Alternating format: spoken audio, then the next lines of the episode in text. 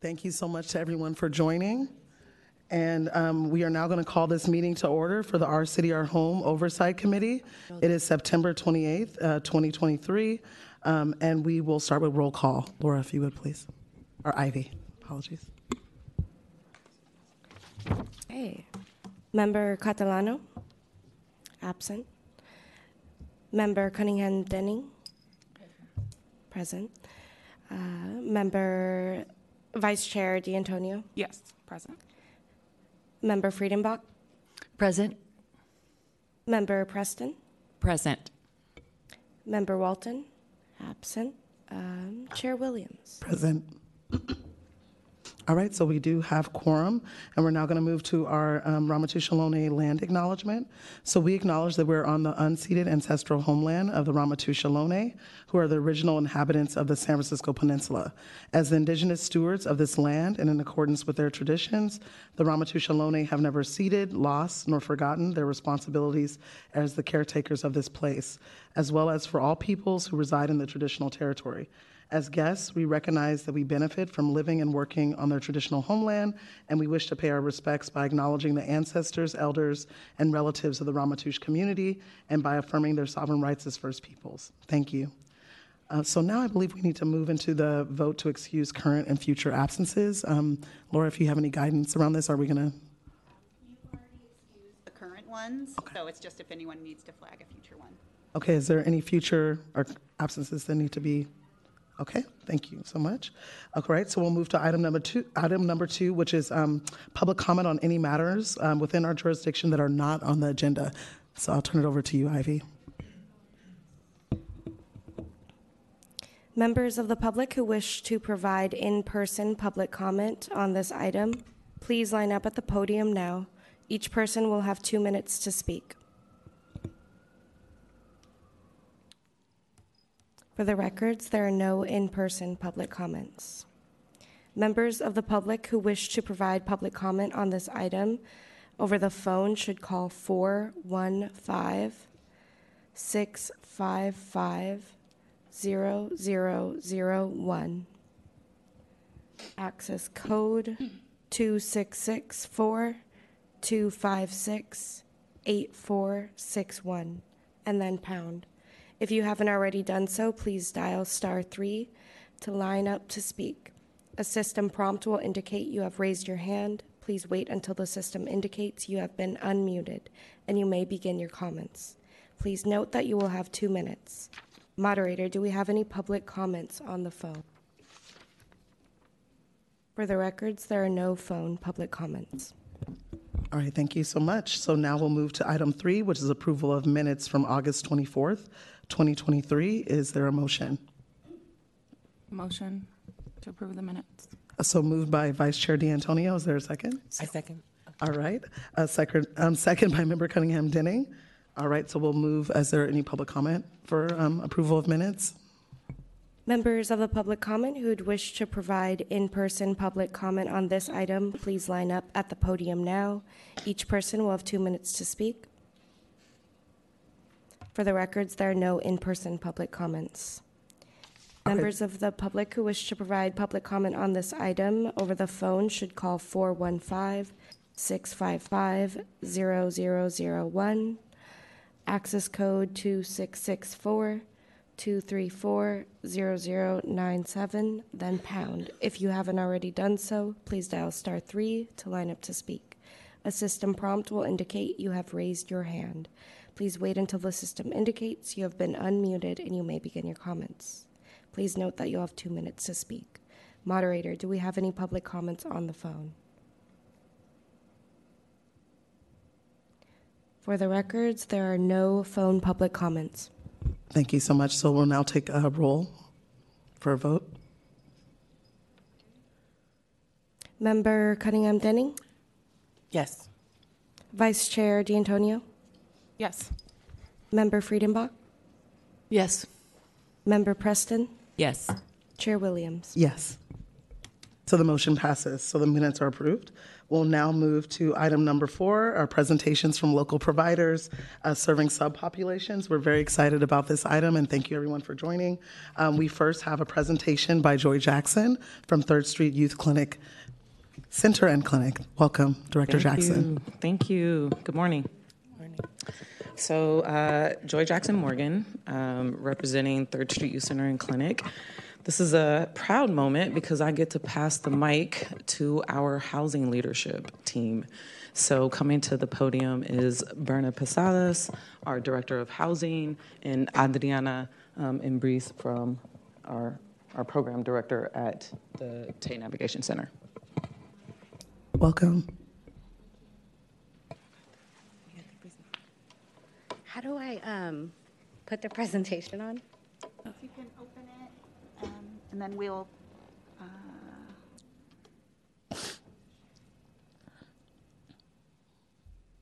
Oh, there it goes. All right. Thank you for allowing us to present today. My name is Berna Posadas, Director of Housing for Third Street Youth Center and Clinic. My name is Adriana Embries, and I'm the residential director for the Lower Polk TAY Navigation Center. All right. So today we wanted just to go over a couple of our programs, but also provide just some housing data in general with our housing programs that we have. Our median age is about 22 years old that we serve on a daily basis. 58% of our youth identify as Black and African American. 76% of the youth state that they use substances, alcohol, or drugs. 77.5% of the youth state that they have mental health. Um, regarding our assessments, we are a youth access point as well. And so 61% of our assessments identify as female. Uh, 73% identify as Black and African American. Um, with that, we wanted to give a quick overview of who we are, what we do. So, our goal obviously is to end youth homelessness primarily in the Bayview, Hunters Point neighborhood and the surrounding areas of San Francisco, since we have multiple locations across San Francisco. The youth that we do serve are around 18 to 27 years old, primarily everywhere, right? We have the Lower Polk Navigation Center as well in the middle of the Tenderloin, Lower Polk North as well. Um, we focus on serving our Black youth and also our BIPOC community. We serve about 168 clients on a daily with all of our housing programs collectively. Uh, since January 1st, 2020 through September 27th, which was yesterday, we had served a total of 1,613 youth and completed 868 assessments. This was also because we were open during the pandemic and gave still services to the youth that needed them, connected them to housing resources as well. Our youth access points serve primarily 18 to 24 year olds.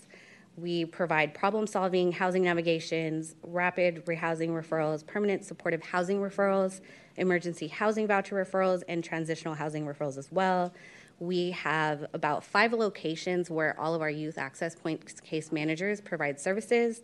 So, being our main location, which is in Bayview Hunters Point on 3rd Street, and is our newly opened Cove office. Feel free to come down, take a look. We're super excited about it. It's a considered kind of like a drop-in center where we have washer and dryer services, showers. Um, we provide food if they need it immediately, things like that. Um, and also, we partner with the SECC office, so we have a location there as well. Um, we have our Hyde Street 700 Hyde Street, which is the Lower Polk TAY Navigation Center. And then we also partner with SF State as well. So we try to provide more accessibility in San Francisco, considering the resources that we do have available to the youth. We want to make sure we're outreaching as much as possible.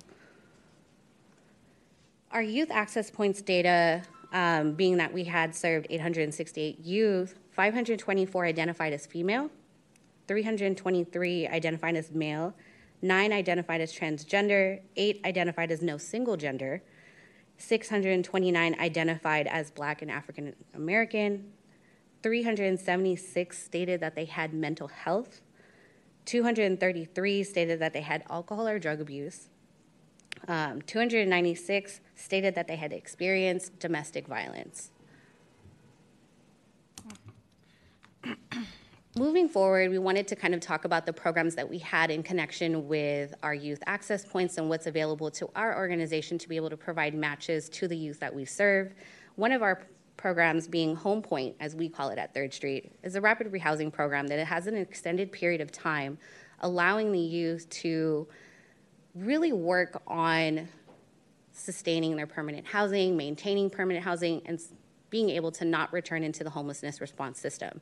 With this program specifically, it was designed with the help of youth. So we had a youth focus group tell us what they wanted, right? Let's hear from you. What do you need? What's a good amount of time for a rapid rehousing for you to be successful in our programs? Alongside with having intensive case management, they also get the full year, first year, subsidized 100%, allowing them to really focus on their employment needs, their education goals, um, build up a savings, working with like their case manager and building up a budget. And so that way they can have a savings after the first year is completed. It's truly a housing first model, which has been ex- exceptionally successful with the youth that we've had. It's a smaller program and has eight slots, um, so it's very minimal. We hope to grow this program. With this, we have served 21 youth, 19 identified as Black or African American, seven identified as male, 14 identified as female, three identified as being part of the LGBTQ community, and 90% have successfully completed the program, whether that's retaining their housing or moving on to a different program that was able to also successfully transition their current housing into the new program, such as like EHV. Some of them also transitioned into permanent supportive housing, noticing that they needed more support with their mental health and their capability of securing their housing and not returning back to the homelessness response system. Another program that we have is our Rising Up Rapid Rehousing Program. Um, a lot more familiar in the community, a lot more partners that we collaborate with, such as Brilliant Corners, Larkin Street, and so forth. Um, the moving costs are provided as well, but it's also a tiered subsidy. The best thing about this program, it allows the clients to also cash out and create a savings if they're doing what they need to do, such as paying their rent three consecutive months or being employed for four months at a time and holding consistent employment. So we want to reward those things for them.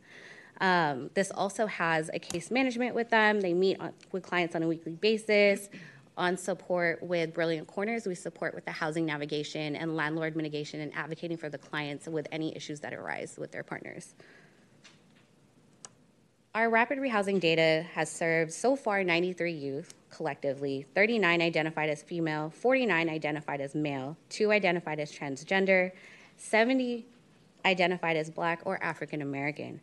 29 stated that they had mental health, 18 identified as being part of the LGBTQ plus community, and 24 of our youth identified as former foster youth.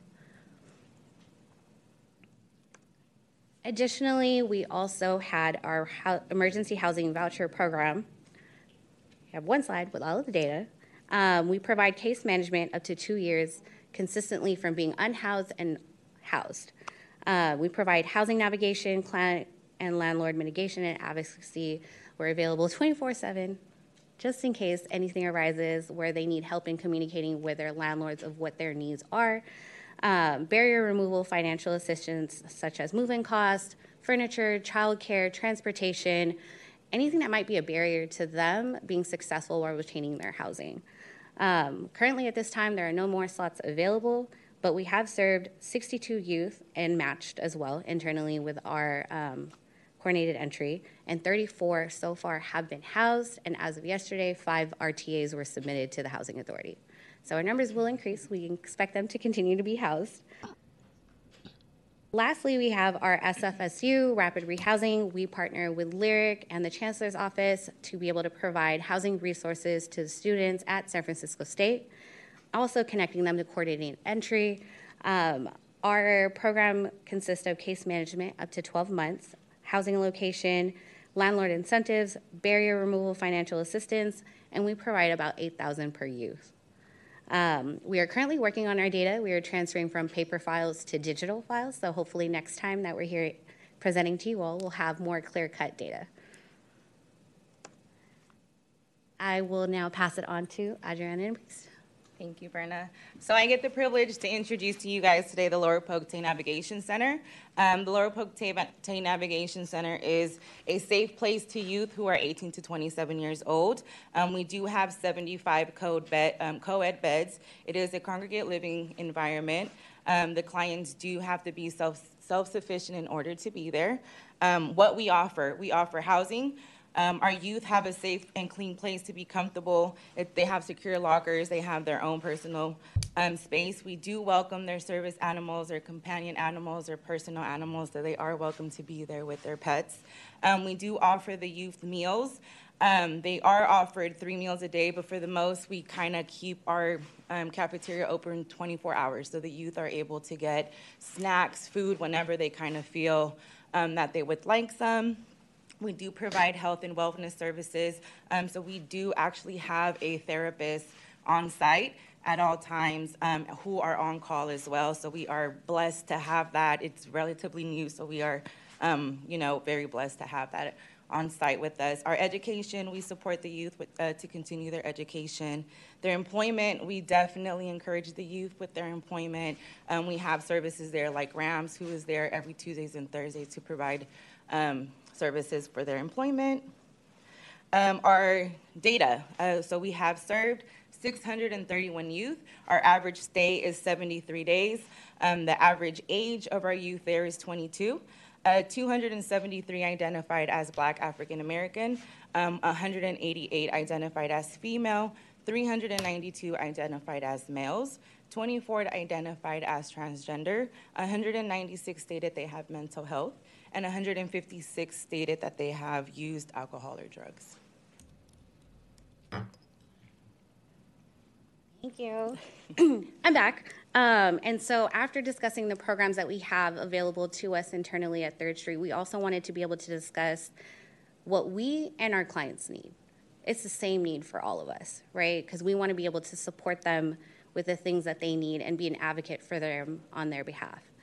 So, first things that come to mind obviously, the list could go on, but we wanted to focus on low barrier and flexible spending contracts, increasing of staffing. You saw the programs that we had, and we are operating with eight staff. And considering our data, I think we're doing pretty well. Mm-hmm. Increase of staff means more outreach, more connections, more collaboration with external partners. Um, additional TAY navigation centers as we operate when we see the need, sometimes we're completely full and can no longer accept referrals for weeks on an ongoing basis. And so to turn away referrals from other partners, it's like, where are they going to go? What services are they going to have, right? More housing options for matching. As a youth access point, we're limited to referring to slots that are allocated to us and the programs that we have internally. We're a smaller, upcoming organization, and we see the need for this extremely for our youth that come to us. We don't have enough matches to match the number of assessments that come in on a daily basis. So, with that, we have a waiting list for clients to be matched. Excuse me. All low barrier applications and access to treatment and detox centers, more transitional housing, permanent supportive housing units. When I say low barrier applications, have you guys seen the applications for a PSH? It's 30 pages long. Client has already done a lengthy assessment, has disclosed things about their lives that tr- are triggering, right? In order to be matched, to get a higher score. And then once they're able to get into a PSH queue, they have to do everything all over again for these applications. Getting and obtaining disability forms, right? Some of our youth get discouraged at how long these applications are. Maybe it's the literacy, maybe it's just the financial literacy of the rent, the moving costs, and things like this. Another issue that we've seen with our PSH is also being unable to double dip with certain programs that we have, being that clients have to provide their move in deposits solely on their own due to contract limits and contractual guidelines. Um, increasing the length of time in rapid rehousing programs. Majority of rapid rehousings across the state are limited to 12 months plus 6 months or 12 months extension depending on the county, the state, things like that, and city ordinances. 12 months on a steered subsidy with a youth with extreme mental health is harder for them to also sustain employment with a time limited program in the back of their mind, knowing that they have to make this work because their subsidy will end shortly. Increased limits on financial assistance. As I mentioned, some of our programs are limited to 8000 a month. Problem solving is limited to 8000 a month, including furniture assistance, gift cards for groceries, anything like that, including their moving costs. Altogether, we're in the Bay Area. Fair market rate is about 2000 2200 for our max limits for rising up per youth with double security deposits due to bad credit, right? Without that financial literacy at an early age, it's a disservice to them and limiting the financial assistance for them to be able to work on other things and be a housing first model completely in San Francisco. So we're asking that these are looked at and also that they are able to receive the other assistance that are built into these contracts, making it fair and equitable for everyone. Post exit case management and follow up surveys systems, I think this is something that as a whole we need to work on and really gather data on how many youth are actually returning into the homelessness response, especially with these short term subsidy programs, coming back to access points and how many assessments they are completing within a couple years, right? That data still is somewhere unobtainable. I have worked with the one system in BitFocus to try to see if that's something that we're able to retain. Unfortunately, it's not. But if we had a system to follow up with these youth at 12 months, 24 months, 36 months, and see what has worked, what programs they were in, gathering that data would be able to measure how we measure success. Thank you for your time. Thank you. Thank you so much for that presentation.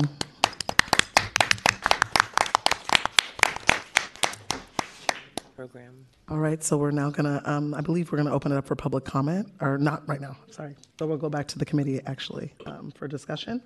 The other two uh, presentations. Oh, okay, back to back. All right, so we actually have Beverly Upton um, from the San Francisco Domestic Violence Consortium. Welcome, Beverly. Hi.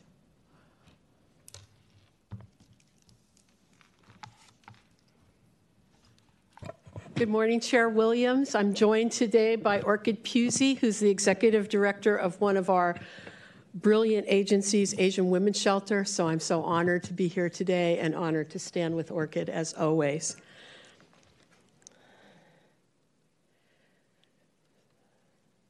Okay.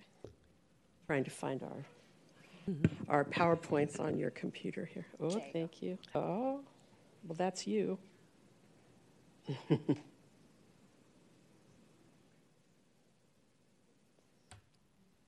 Somebody else's. Sorry, we're working on it. We load, we came in and loaded it this morning. Oh, very good. Thank you. Can we ask a question from the last Please. presentation while we're doing this? Of course. Sure. Um, I guess, it- you want to go for it? Yeah, I just was curious about, you mentioned um, referrals. I'm just wondering if you could tell us where um, a lot of your referrals come from. For both, for everything. No, it's right here. We we loaded it this morning. Do you want to come up to the mic really? And I don't want to take the next people's time, but if you guys are ready. Um, for Okay. Um, for our referrals for the Lower Polk TAY Navigation, it's managed by the HSH guest placement, so it comes from all of our community providers. So anybody who does have an access point in San Francisco is able to make a referral to us, including more partners like DPH, um, HRTC, Felton Institute, things like that, who are not also access points, so they also get a chance to refer to us. Um, for our youth access points, a lot of them are walk-in and word of mouth. Um, sometimes we get referrals from other partners that are not a youth access point and asking us to do their assessments and work with them. So we work in silo with them in collaboration for, like, you know, in case a client has already built a rapport with a specific agency. Um, but most of our referrals are community based organizations. If I may ask one more question, um, I know that you said in your presentation that one of the um, organizations that you partner with is Lyric Street or Lyric Youth Street Services. Is that correct?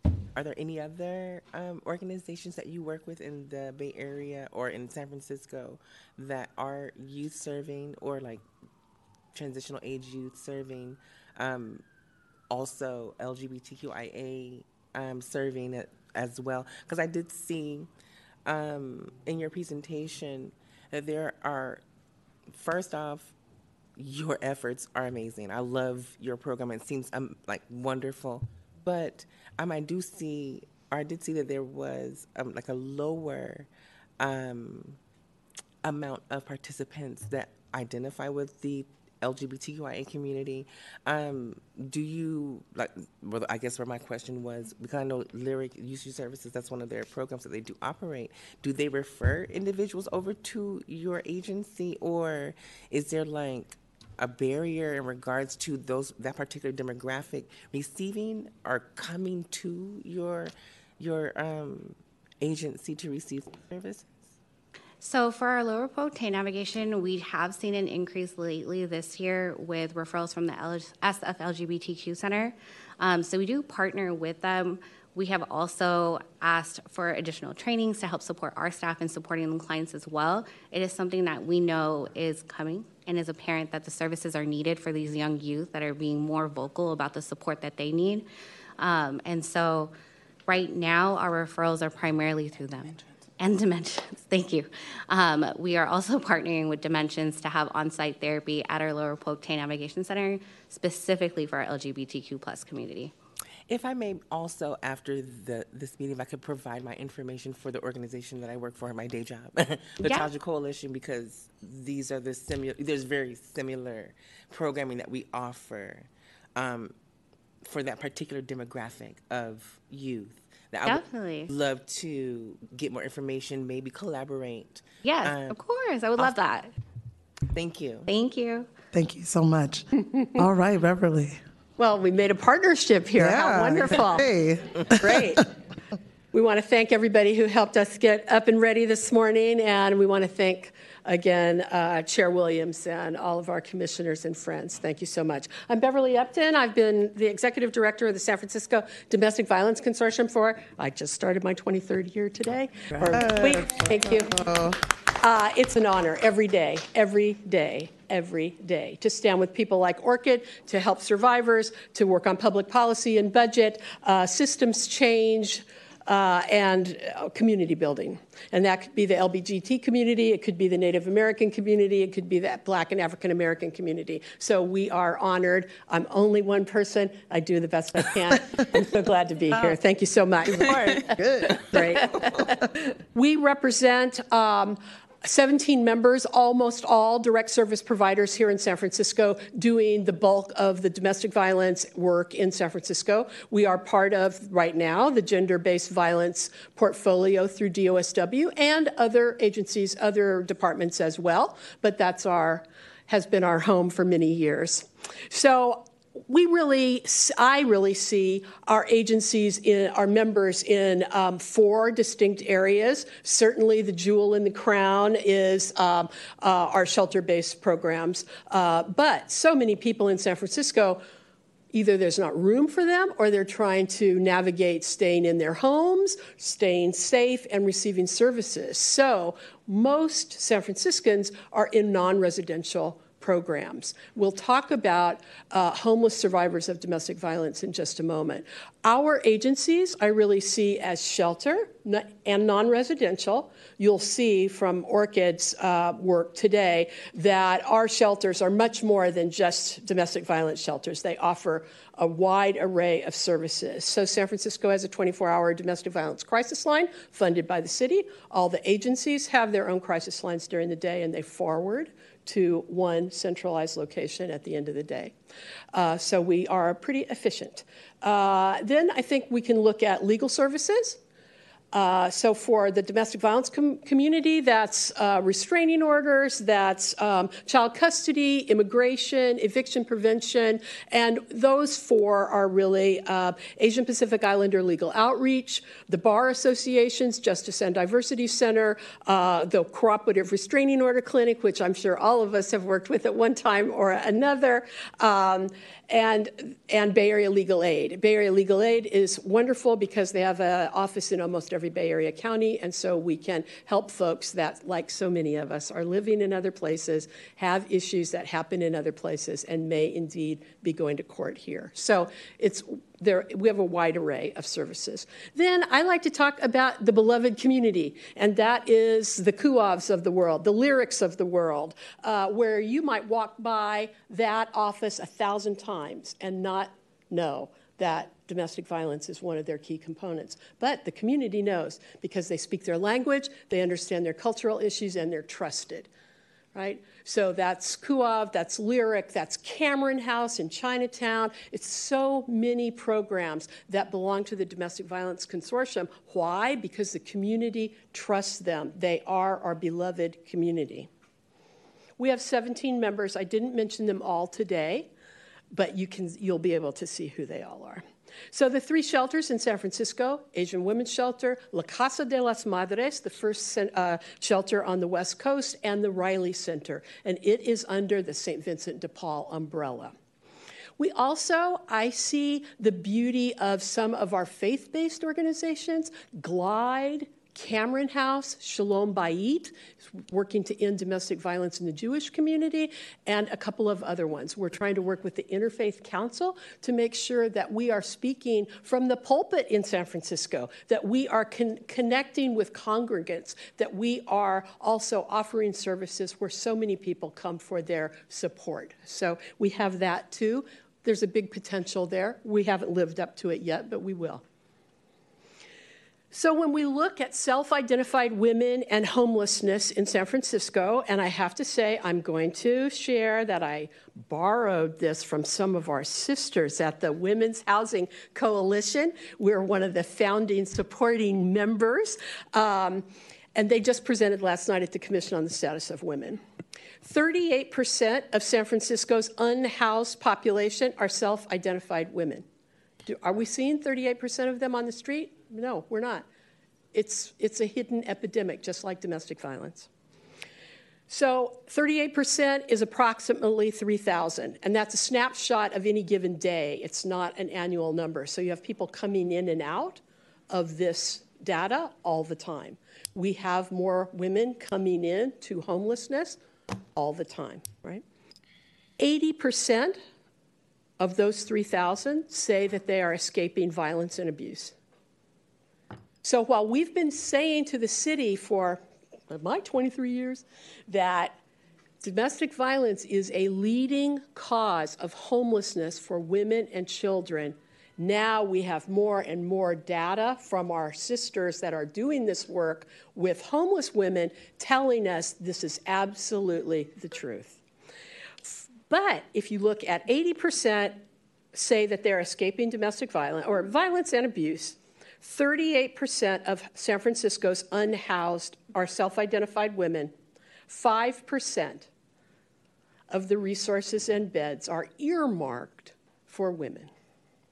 So, yes, other women are in other congregant shelters, and we're glad that those resources are there. But when we're talking about this subpopulation, very few resources are allocated to them.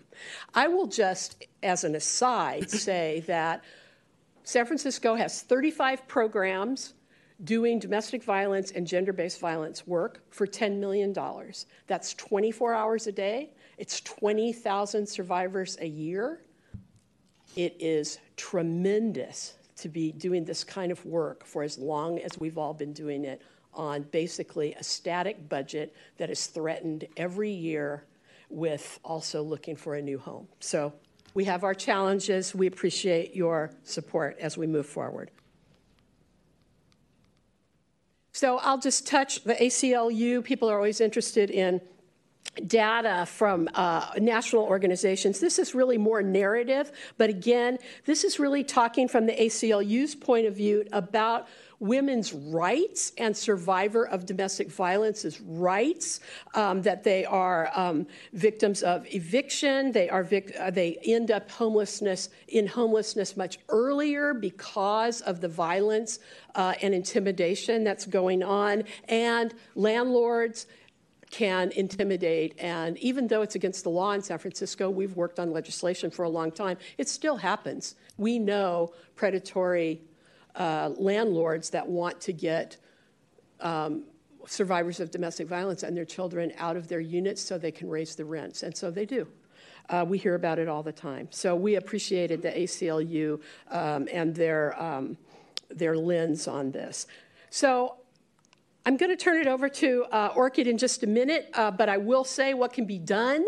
We're kind of representing the DV community today, but what can be done? I would say train, train, train, train. We are not, in general, as a city, um, screening enough to know people's experience, and they may not tell us. So, again, that's where people like our friends that are here today that uh, come from these communities that are young that know the questions to ask that's how you find out about people's real experience right? So the more community that can be working in these programs the better off we all are the better off survivors are.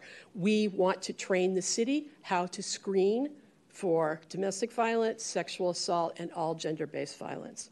Support the services and the advocates I don't know about anybody else, but I feel like I've been hanging by a thread for 23 years. So as this moves forward, maybe we can get some help in not hanging by a thread for the next 23 years. I'd really appreciate it. Yeah. Support survivors that are unhoused. It's very difficult for people to make good long term choices when they don't know where they're going to sleep tonight, where they don't know where their next meal is coming from, where they don't know if their children are going to be safe. So, to create that safety for survivors of domestic violence helps them make the kind of long term decisions that they're going to need to make. And so we need to provide that. All of us work 24 hours a day to do it. The city is very interested. I know it's a priority, but let's help us do that. Let's us also screen for more homelessness right? Because not everybody tells everybody everything, yeah. right? Ensure sufficient housing for nonviolent parents and their children. When we think about that 80%, most, not all, but most of those women have children with them. Most people who go into shelter have children with them too. So let's just, you know, let's make ending domestic violence a priority. That's my piece for today. I'm going to stand with my colleague uh, Orchid, and we are going to see some real people talking about real experiences. So thank you so much. Good morning. Uh, my name's Orchid. I'm the executive director of Asian Women's Shelter. Uh, we, I'm in my 22nd year. We're just a year apart. So I'm in my 22nd year at Asian Women's Shelter, and and we thank you. and um, uh, I haven't started the dying yet. I'm not sure, but this is because of domestic violence. Um, the whites. Um, Asian Women's Shelter, where I'm here just sort of as a case study, as an example of a program of the DVC. And we opened in 1988. We've never been closed for a single minute since 1988. Um, there's no closing, there's no holidays, closed for two weeks in December, give people this time off, that time off. Sorry, staff. um, we're just open. And when people have a crisis, they call because one of us is holding the emergency phone by our ear at three in the morning. But what I'm going to do is I'm going to share a video. Oops. I'm already sharing. I know it. So I'm going to share a video um, that gives you some experience actually from the voices of survivors who have been in all of our housing programs. But just so that you have a quick sense of it, we've been doing housing is a top priority of every single person, every single person that we're working with. So just about 100% of our clients are either already unhoused or they're teetering on the edge between the violence of being unhoused and the violence that they and their kids are living with wherever they're staying. So um, we have rapid rehousing programs, and I want to share these stories because because it's better for you to hear from them than from from me, and because you're going to hear from an Arab, uh, an Afghan survivor who has a baby. You're going to hear from a Vietnamese survivor who has a kid. You're going to hear from a black woman survivor who has a teenager. And that's the reality also of the scan of who our clients are. It's everything from newborns. We started working with that Afghan family from when that baby was just born. And it's It's youth that we come in contact and work with when they're 16, and we're still working with them when they're 18, 19, 20, 21. They get to know each other, they help each other get their first job. It's a whole whole community that's very hidden. And it includes specific programming for our Arab and Muslim communities, especially in the Tenderloin communities that are San Francisco, 44% of San Francisco speaks a language other than English in their daily life. Nothing, our service networks do not look anything like that yet. And so when they know that they actually can show up and someone can actually talk with them, that's when we have our first prayer of knowing what's actually going on. Because that barrier is so opaque, you cannot get through it. So, Arab program, queer program, queer Arab program, queer other immigrant and refugee program, all of these are doing housing in addition to the emergency shelter that's doing housing. So, here I'll let you hear from them. I'm going to change places with you because I'm holding this down. So, I'm hoping, does, is the sound? Let's see. Let's do a test. Cái cuộc sống ở Sao Văn nó rất là nó nó nó rất là nó rất là đắt đỏ tại vì em đi làm quá nhiều cho nên là tụi em không có thời gian để nói chuyện với nhau nó nói là nếu như mà không có thông cảm được thì thôi mình đừng có nên sống chung nữa It might be able to. It might also be just linked to the volume on that computer, but let's see. Hmm. Okay, here we go. That's going to be better. Okay.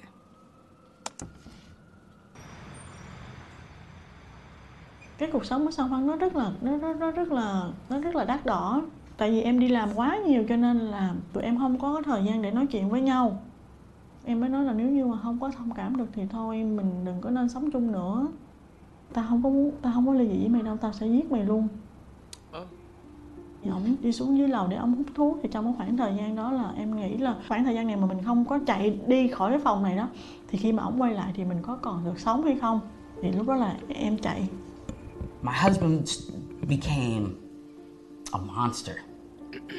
We were living in a trailer. He tried to burn the trailer down. I had a restraining order against my husband, and he found out where we were. So we had to just grab whatever we could and leave immediately. I was in a domestic violence relationship for a year, and there was a lot of challenges like verbally, emotionally, physically abuse, and I got to point that I had to leave, otherwise something terrible will happen to me and my baby. I actually didn't know that I'm gonna be safe or I'm gonna have a place. I just had to do it. I didn't know if I'm gonna end up in the street the survivor who comes to our shelter, they come almost with a nothing, uh, nothing except themselves with their children. I didn't have any money, no job, no car, nothing. It's too hard for me and my daughter to live at that time because we don't have any money. They could go back to the harm door, which happens to many who couldn't find support. They find themselves out in the street with their kids. They feel that if I have to be patient and just put up with abuse, even going back, it's not healthy for the kids. It's true they will have a house to sleep in, but is that house really a safe haven for them?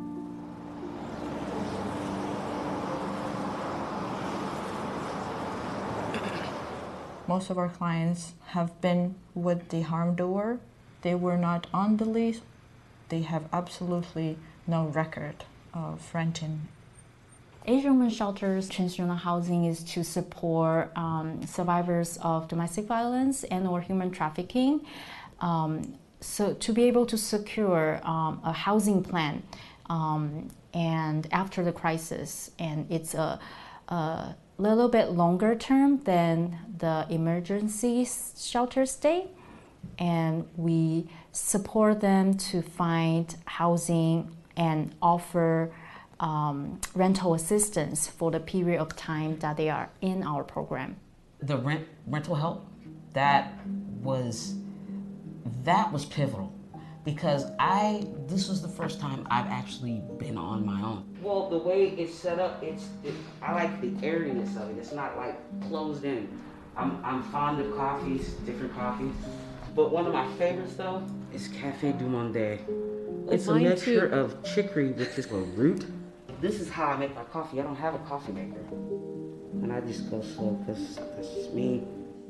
We are operating by a scattered site um, rental assistant model, meaning that we don't have a separate house to really um, uh, house um, the survivors for a longer period, one year or two.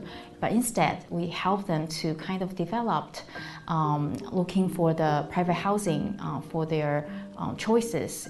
Cho em một cái giấy nói là sẽ cho em 6 tháng tiền nhà.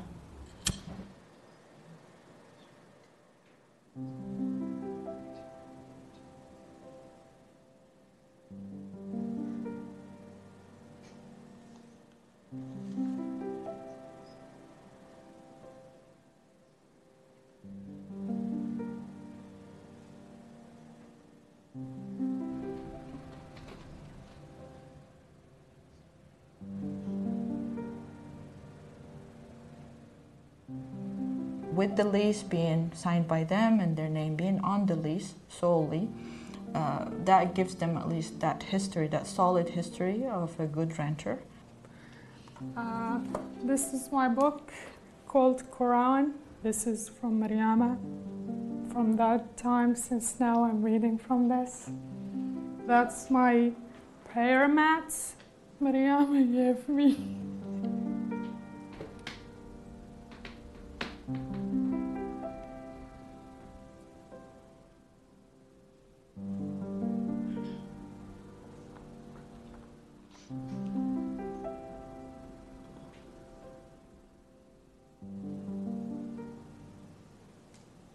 We recognize that finding a housing and move it, move the client out, it wasn't enough. We notice um, survivors being controlled by the, their uh, intimate partners uh, financially, including not allowing them to go out to work. All the money, all the cards, credit card, debit card, everything is his. I can't have bank account. I can't have cash money with me, nothing. Economic empowerment includes income, career, knowing how to deal with finance, education. They provided me classes to uh, to teach me financial literacy. I requested that. I knew more about uh, like budgeting, saving, credit cards, how what is credit score. All this was new for me. Thường xuyên gửi cho em những cái công việc giúp em ừm, có những cái mà những cái buổi mà workshop để mà cho em có thêm cái kinh nghiệm. I sell all this product. Facebook. This one is a lipstick. This one is the cooling stick, face and eyes. Yeah, it's look like this.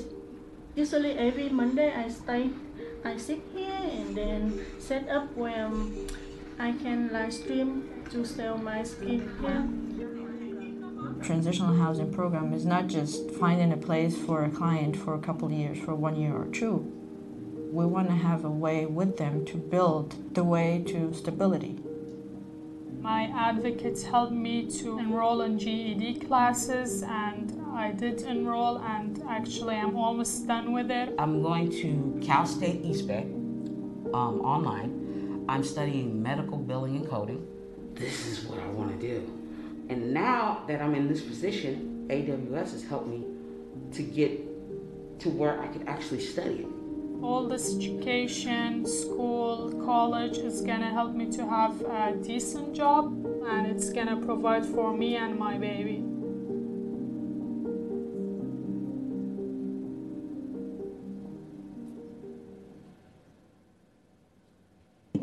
We're not watching the whole thing. We're going to stop it there.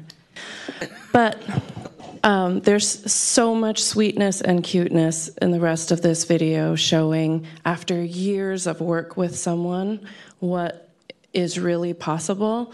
And you know, we broke all the rules like three to five minute video. People's extension, people's attention spans only go for three minutes, but um, their stories you can't you can't cover an ounce of the struggle um, in, in three minutes or even in this 10 minute video.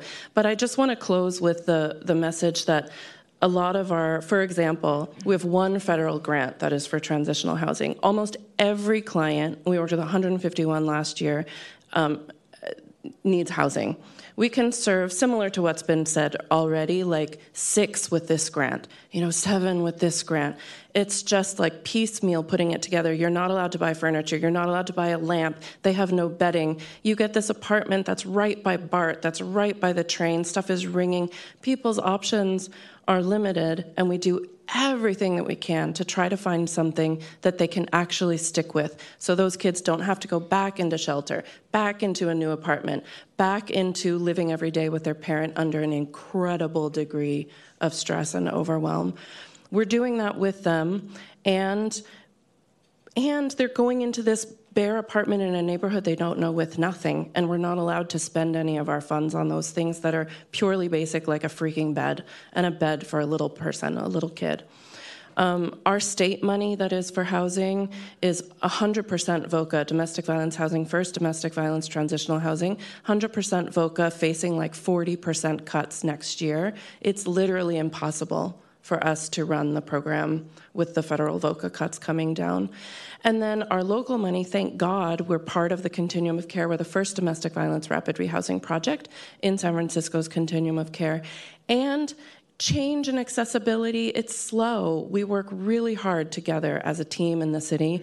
And two of those three clients came in with almost no English. What they're able to say here was absolutely not in place when we started working with them. They're dealing with the rest of life. So the client, like, life doesn't stop for being DV and homeless. Everything else happens. People have medical emergencies, they're only eligible for emergency Medi-Cal. People have have lost their children to gun violence while they're leaving domestic violence and they're homeless. And the advocates are supporting that entire experience. And then I have to be there being like, nope, you can't buy that. Nope, you can't. Nope, we can't do this. Nope, we can't. Just this series of no's that really breaks our heart. It breaks the advocate's heart. It makes my retention of the advocates hard because their heart is being broken because they cannot get people what they need. So, what we need is support to heal all the hearts so that people can enjoy their coffee and help their kid learn how to write in cursive as if anybody can write in cursive anymore. But he talks about that later in the video, so I had to bring it up. Thank you. I'll jump in to thank Orchid, thank all of you. October is Domestic Violence Awareness Month. We have a little uh, draft calendar. New events are coming in every day, but I'd like to leave this with Laura and Ivy and thank them for their help. Uh, and thank you so much. Thank, for the, thank you for the work that you're doing. You're truly saving lives and helping the next generation. So thank you so much. Thank, Thank you. Thank Any you. questions? Uh, we'll, uh, we'll actually go Yeah. through the next uh, presentation, Okay. and then we'll come back to the committee questions. And if possible, if I can ask, when everything's done today, can you delete the video off of the computer? Thank you. Thank you so much. Wow, that was really powerful. Thank you, both of you. Um, so now we'll have our presentation by Erica Kisch from Compass Family Services. Welcome, Erica.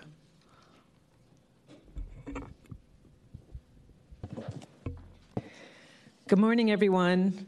I'm Erica Kisch. I'm the CEO of Compass Family Services. Um, I've been doing this work at Compass for 29 years. I'm very old.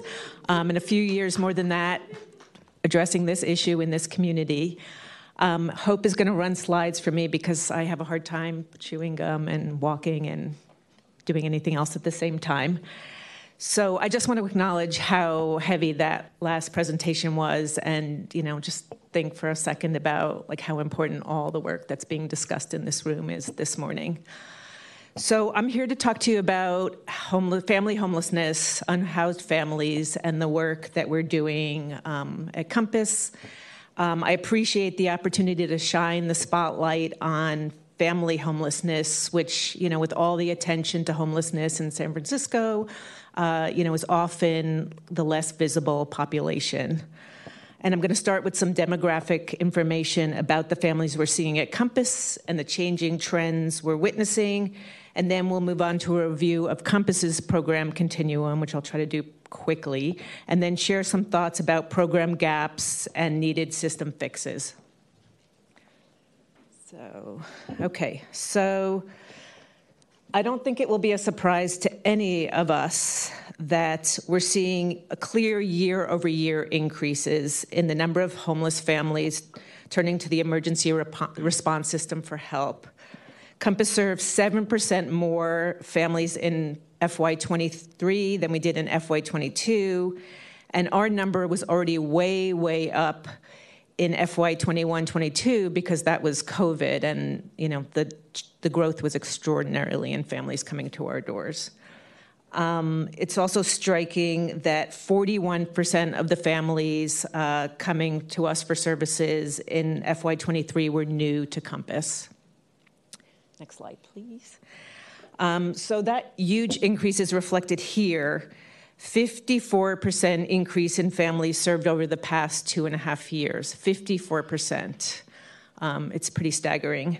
Um, and some of the increases in who we served had to do with new programming that Compass brought online thanks to Prop C funding finally rolling out. But really, the impact of Prop C funding um, can be seen more in kind of later part of 2023, just as those programs came online. So the 54% is more just really about the increased need, and so many for, more families hit hard by COVID and still right now struggling to recover. You know, the world thinks of COVID as being over, um, but you know, our families um, are still really struggling to recover. Next slide. Okay, so what has remained more consistent across our programs and then is the number of families and, and the family coordinated entry system is the disproportionate number of families led by households who identify as women. So 89% of the households identify as women led. Um, next slide. Okay. Another distressing consistency the racial disproportionality of families experiencing homelessness as compared to their house peers, we all know is super stark. Um, and we all know that homelessness remains a racial justice issue. So you'll see that the largest racial ethnic group of families served at Compass are families that identify as Hispanic and or Latinx. That's 36.5%, followed by 32.4% of families that are Black or African American. Okay. Um, a final really striking note on trends. Um, we have seen a full 100% increase in families enrolled in Compass programs who speak Spanish as a primary language. So, um, at present, for the safety of our clients, we don't ask about documentation status, and it's not accurate or appropriate to conflate Spanish as a primary language metrics with a family's documentation status. With that said, we do internal point of time counts at Compass where case managers reflect the number of, on their caseloads who are not in the position to, re- to pursue um, legal income, and the number is huge. Huge. So I really, if anything, want to hammer home today that we're seeing a staggering number of undocumented families turning to the emergency response system in absolutely dire circumstances and with really insurmountable barriers to exiting homelessness, to meeting basic needs, and becoming stable. Next. Okay, so to quickly review the demographic trends, um, what the things that are kind of staying constant Housing insecurity and family homelessness disproportionately impact BIPOC families. A total of 74.5% of Compass families identify as Black, Indigenous, African American, American Indian, Asian, or Hispanic, Latinx, with an additional 15% identifying as multiracial. And homeless families are by far most often headed by single women. And what is changing quickly is the market increase in the number of families coming into the system who are undocumented, have no immigration status, pending immigration status, or temporary status. Our last internal PIT count um, in 2021 reflected more than one third of the families we are serving, which is a lot. Um, the number of families we're seeking, who are seeking help is steadily increasing. In FY19, only 902, when I say only um, in context, were verified homeless and fully assessed at access points. And in fiscal year 23, that number was 1,228. So huge change. Um, and you know, just want to put a note in there that this is families who are making it to the access point and getting assessed, not necessarily all the families that have need in the city that kind of are discouraged by or you know aren't going to show up because they're not eligible for uh, coordinated entry services. So, just a little bit about Compass. Um, our focuses are helping families to secure and maintain safe and stable housing, to achieve economic self sufficiency, as well as overall well being for the family unit and for each individual family member. We're all about helping every family at Compass to get a lease and a key and to make, and we, but we also want to make sure that that housing, which is usually hard fought, hard to secure, is lasting and that you know, stability and wellness are also at play. We don't want the children we're serving today to be the homeless adults of tomorrow. So, this very busy graphic illustrates our continuum of direct service at Compass. Um, we've grown and grown and grown over the years, kind of trying to adjust to the expanding need. Um, just to summarize really quickly, um, our access point, uh, the Central City access point, right down the block, right here in the Civic Center, um, sees by far the bulk of the families entering the system. I think it's maybe 70, a little more than 70% of the families um, coming for services. Um, we have a shelter, transitional housing, and various, various pathways for rapid rehousing. Um, C-Rent is our eviction prevention program. We uh, offer aftercare to make sure once families are housed that they stay housed and they keep moving forward. Um, we're one of two family resource centers that targets homeless families specifically, the other being HPP. Uh, we offer workforce services and early childhood education for homeless and at risk families, among some other services.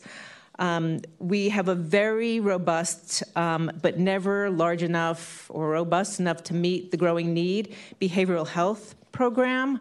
Um, available to any family coming through Compass programs, and we also provide those services to families in a number of the other family shelters, transitional housing programs, and permanent supportive housing programs in the city. And with Prop C dollars, we've added permanent supportive housing at the Margot, for 40 families, um, a hotel voucher program for families unable to access shelter, where families can stay for 14 up to 28 days, and several permanent um, rental subsidy streams, one of which is FlexPool and the other which is housing ladders. So I was asked to speak about gaps in the family safety net. Um, so mid-range subsidies, um, meaning not permanent but longer than traditional 18 to 24 month rapid rehousing is needed, is crucial, and there's not enough of that. Um, the families we've seen in the last couple of years have competing acute needs that can't be remedied in such a short period. Um, and rapid rehousing um, doesn't work well for single moms, TAY caregivers, and given the more um, extreme disparities in wealth, the cost of housing, the cost of living in the Bay Area, more subsidies, longer subsidies are needed. Uh, we hate to see families, uh, you know, wind up at the end of their subsidy and then have to come back to the shelter system. That's absolutely not what any of us want. Behavioral health, again, um, this is really uh, something that's important to us, um, part of our model. We want to make sure that we're helping families to address trauma. And um, our model at Compass has always been therapy on demand. So when a family is in crisis, we want to be able to say, yes, we can serve you right now, not, you know, we'll put you on a waiting list for six months and give us a call and we'll see if we can help you with something because there's not all that much else available for families um, beyond what we're providing, and we do really kind of specialize in serving families with these particular issues. but it's an ongoing challenge to meet the demand, even when we're leveraging, which we have been over the past bunch of years, millions of private dollars. Um, we would be glad to do more, and we could do more with more funding. And we've got right now, you know, close to 20 therapists and clinical interns. So we have a robust program, but the need is is greater than that.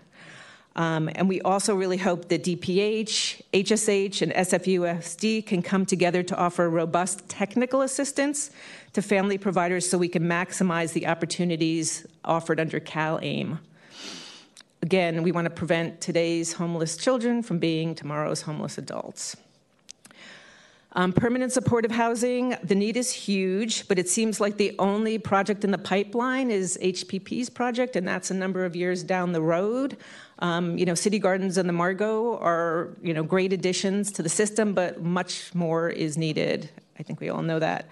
And then transitional housing. Um, it's been years since I have felt like I could even like utter these words without feeling like I'm going to get like pelted with rotten fruit. But um, I do believe in transitional housing. Um, you know, when rapid rehousing became the thing, transitional housing became like kind of the bad guy. Uh, we've held on to our program, but it really. Um, has been diluted in terms of the effectiveness by uh, the tenets of coordinated entry, and that's really been a shame.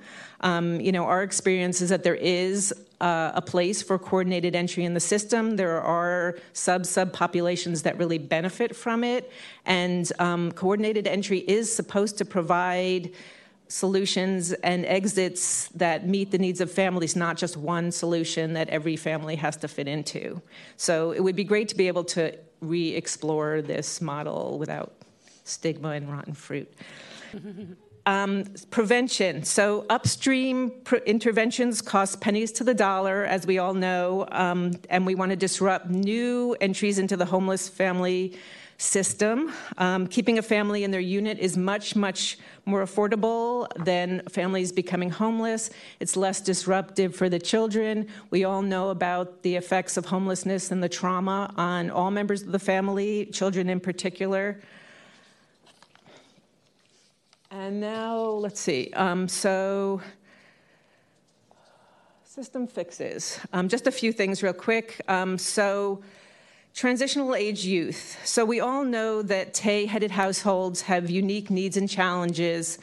And we're really excited. Compass just received some funding that we applied for uh, to try to uh, more specifically address these unique needs. We've always served families that are headed by TAY parents, and we've always known and try to address those particular needs with, you know, just individualized services, but trying to create something a little more systemic, um, more coordination between the TAY system and the family system so that those families who are incredibly vulnerable, vulnerable and also just at a point where there's incredible opportunity um, to help them, um, you know, they're not falling through the cracks. Um, we need support in crosswalking the youth and family coordinated entry system so that these families get the services and the help they need.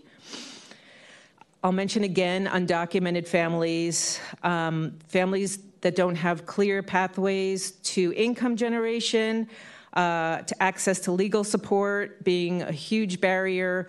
We actually have a fund at Compass where um, we're able to, thanks to a very generous private donor, support some of the families we serve with these costs. But the costs are tremendous; they're huge, and um, you know, families cannot you know, in the best of cases, uh, you know, afford these services themselves, and these can be just completely life changing. So, um, given the significant size of this subpopulation, we need family system wide technical assistance and coordination to meet legal barriers to economic stability, stronger partnerships and referral pathways between HSA, um, HSH and the Office of Civic Engagement and Immigrant Affairs, and sort of what um, Orchid was saying earlier. It's also just for the um, the staff that work with these families. You know, where she was talking about being demoralized by kind of feeling powerless. I, mean, I, I definitely see that in the staff that you know at Compass, where it's just what can you do? Families are desperate. You want to help them, and your hands are almost tied, and it's you know it doesn't make for um, great morale. Um, Uh, family coordinated entry. So um, lots of fixes are needed. Um, can't say I'm a huge fan. Um, the system slows down referrals and placements into shelter and housing, um, defining the size of the population um, as, uh, well, what am I trying to say? I, I do this and this. So coordinated entry has made it so that what we're saying the need is is determined by the resources we have. So if we have this many resources, we have to redefine the population so that there's this much need, when there's really this much need. And that's just been, you know, as someone who's worked in the system before coordinated entry, which, you know, we certainly had a lot of issues then, it's so frustrating every day to see that, like, this is how, you know, what the driver is. Um, and it's, it's just, I think, I think people probably all think ethically wrong. Um, let's see. Finally, sorry. Um, HSH's Home by the Bay strategic plan failed to define metrics of success for addressing family homelessness. Our system hasn't historically invested in family homelessness services commensurate with the size of the population, and there's always some drive toward massive undercounting. Um, massive undercounting. There aren't 209 homeless families in San Francisco. Compass serves 7,000 something you know, parents and children um, in FY23. The numbers don't add up. We need to be real with the numbers, and we need clear measures of success so that family programs are resourced at the levels needed to meet the growing need. And that's what I got. All right, thank you so much. Thanks, everyone. Thank you.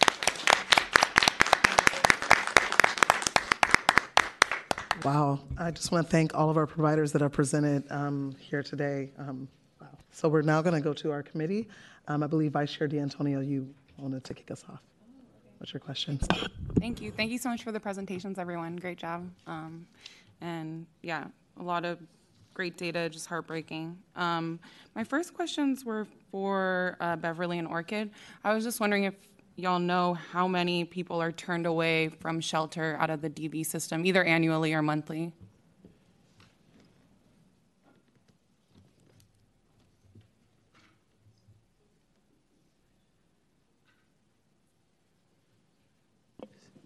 So there have been studies in San Francisco going back many years that say sometimes 75% of people that are trying to get into shelter in San Francisco, domestic violence shelter, uh, are not able to access shelter the day they call. Right? So there's a lot of extenuating circumstances for that, but I also think we should keep in mind that we have roughly 77 beds. Of course, it can grow a little bit. Somebody can put a cot out. But in general, between those three safe domestic violence shelters that we have, we have about 77 beds. And so most people go in to shelter with children, not all, but a lot. And so we're really only looking at 25 to 35 families at any given time in shelter in San Francisco. So I think you're uh, on point asking this. There are certainly needs that are going unmet. I'll turn this over to Orchid as well. Thank you. Yeah, I'll just add that our crisis line turnaway rate doesn't ever have a day of non activity. I'll just say that. Thank you. Um, actually, I do have one more question for y'all. Sure. What um, are the most successful um, like housing exits, types of housing? And if there's not, if there's no, I know there's not necessarily one size fits all, but on average. The most like a like an example of a successful, or just like an ex, like what types of exits, like what types, what types of, of, housing? Yeah, like rapid rehousing, permanent supportive housing. Like, do people need like that many services? Um, long yeah, subsidies. Yeah. So, so as has been said before, most of our our clients can't get into permanent supportive housing. Some of them do need it, but can't get into that. Um, most of our successful situations are through rapid rehousing. That rapid rehousing, though, I have to say, is the success that I'm saying isn't just that day when they actually sign their own lease for the first time, but it's that after a year, or we try every possible way to get extensions to get it to be two years, that they've actually been able to go through an education program, job training, ESL, all of the workshops. Like without those things, it would be impossible, literally, completely impossible. Um, but they go through all of that and they're actually able to keep that apartment. Keeping that apartment for most of our clients that are, you know, no credit history or it's been sabotaged and ruined, no rental history, um, you know, first bank account ever, just just really starting as someone who's not going to be rented to. Right. Um, um, if they can, when they can keep that apartment after two years and those kids can stay in that apartment and they have a source of income so that next time they actually could show the stubs. Right. They have no stubs. They have no, so that they could actually get their next apartment without a full time advocate. That's the success. Success. Okay. Thank you. Thank you so much. Um, um, Member Cunningham Denning. Um, I have a question for SFDVC as well as Compass, and it is um, in relation to the the upswell of individuals coming to California seeking asylum. Um, as a, as someone who works daily in providing direct services, I can definitely attest to how those particular situations do exhaust our budget at our, at our agency. What is that something that your agencies are also seeing in regards to serving that particular population? So sorry. Yeah, we definitely serve people seek, seeking asylum, and COVID only made it worse in terms of the delays on people's hearings. It was unspeakable. And clearly, as you know, they're ineligible for everything. For everything. Everything during this time as they're getting cancer, as they're going through life, like I was saying before. So we, uh, I feel like you just sort of named an area of people who are unhoused who they're not responding to the surveys. They don't show up in the data, but they're here, they live here, they're trying to survive here, but they're not counted.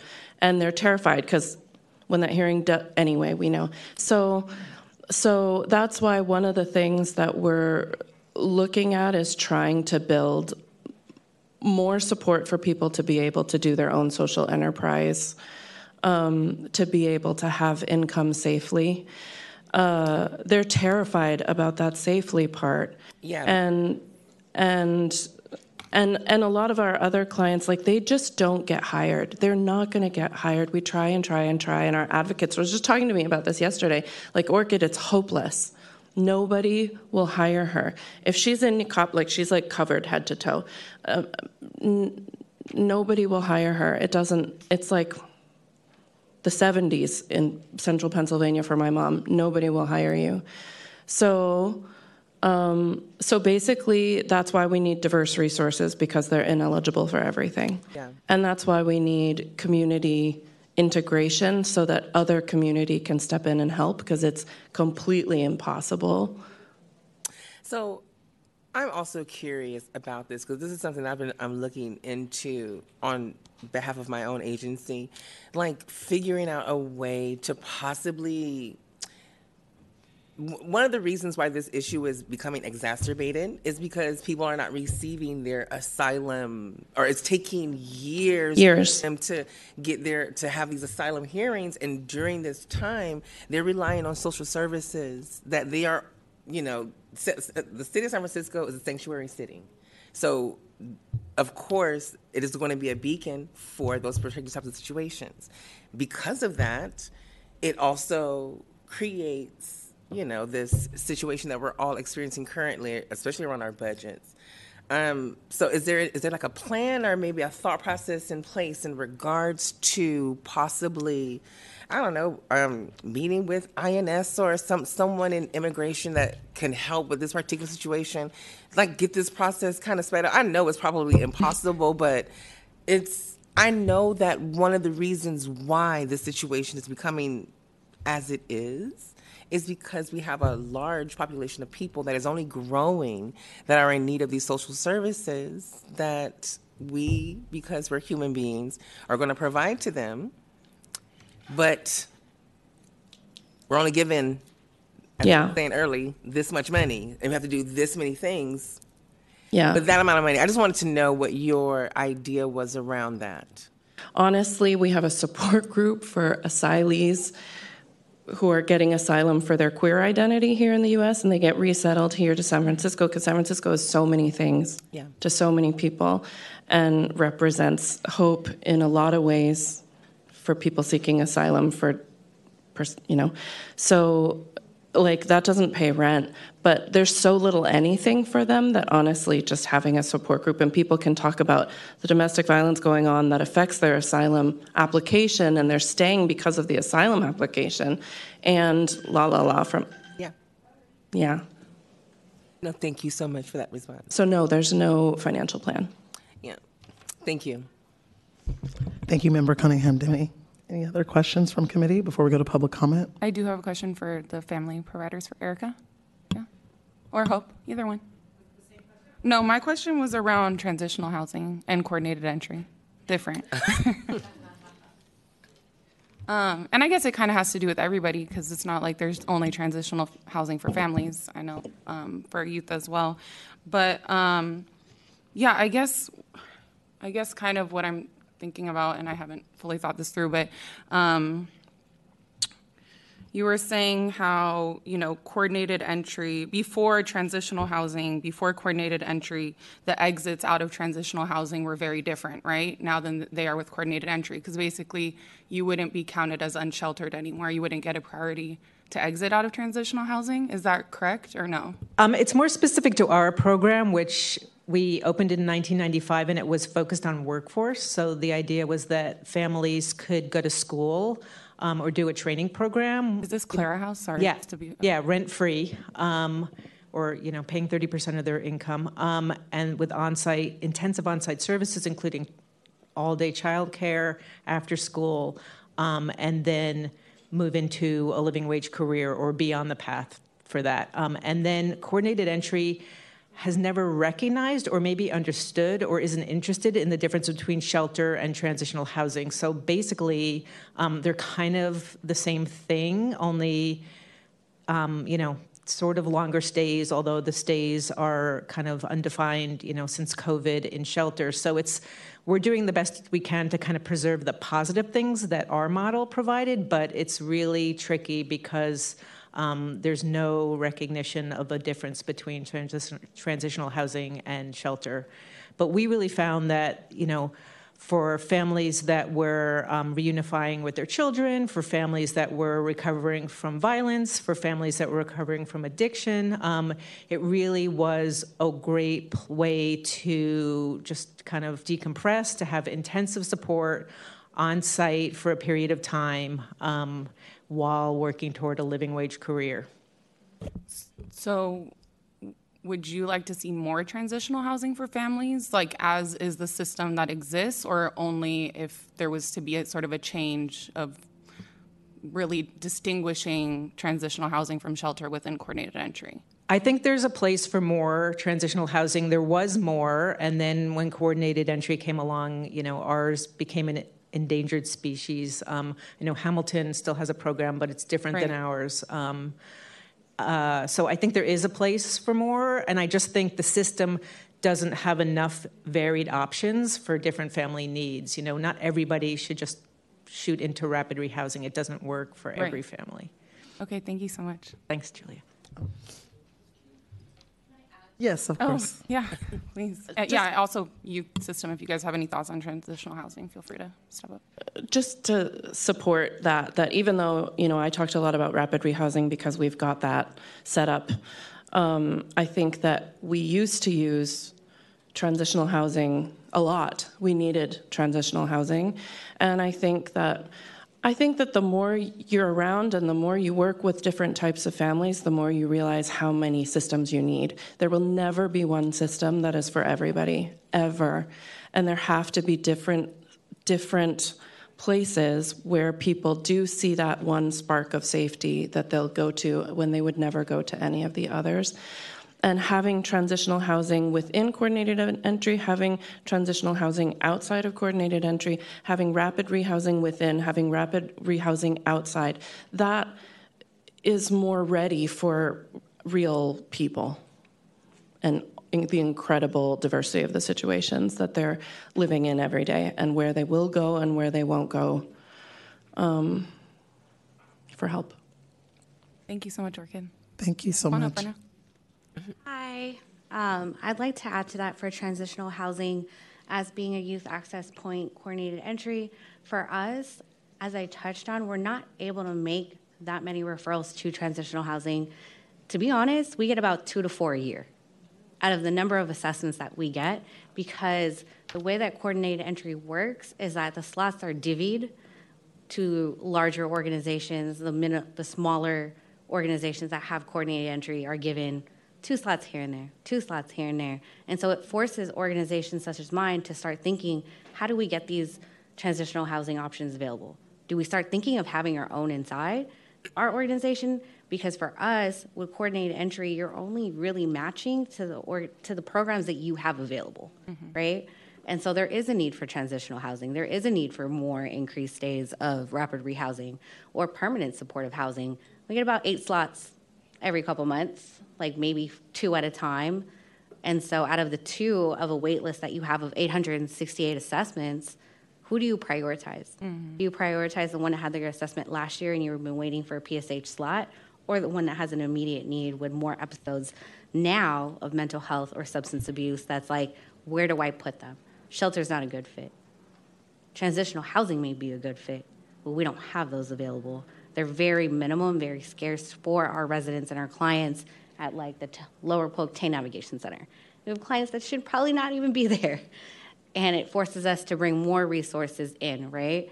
And so by having more resources in, navigation centers end up looking like transitional housing. We don't have a length of sta time to stay. There's no expiration. There's no time where it's like, okay, you have to leave, right? And because of that, it starts looking like transitional. But how are we really focusing on their needs, knowing that we're temporary and not really focusing on those transitional needs to be able to go and transition into permanent supportive housing or rapid rehousing and emergency housing vouchers? So for us, the need for transitional is high. Please do something about it. We appreciate it. Thank you. Thank you so much. Um, this has been an amazing, amazing presentation. Thank you so much to all of our providers for all the work that you do. Um, this is really, really helpful for our work. Um, we're now going to take public comment and then we need to move to our next item. So, again, thank you for joining. So, Ivy, if you would. Members of the public who wish to provide in person comment on this item, please line up at the podium now. Each person will have two minutes to speak. For the records, there are no in person public comments.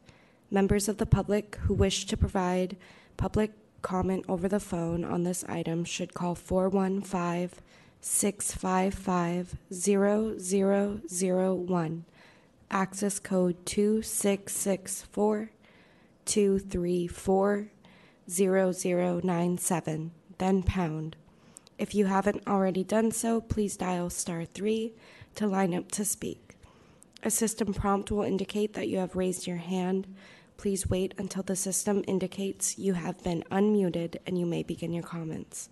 Please note that you will have two minutes. Moderator, do we have any public comments on the phone? For the records, there are no phone public comments. Thank you so much, Ivy.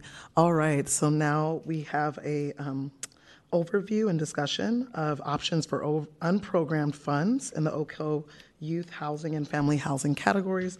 We have Director Whitley with us, and I believe also Director Nagendra is here as well. So I'll turn it over to you, Director Whitley.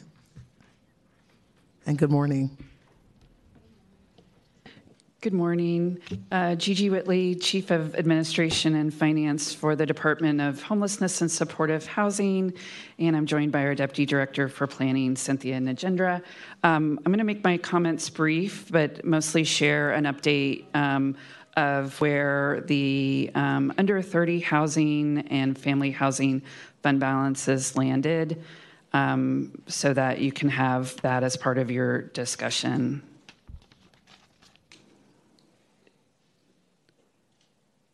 Next slide. Get the slides going. Can't work my outside. Okay. Um, so the table you see before you um, provides a summary of the adopted budget, and of particular note, um, you know, the adopted budget last year for for TAY Housing was almost thirty-one million dollars. Um, at the end of the fiscal year, there was an additional uh, revenue reduction that the controller's office reform, informed us about in mid to late August.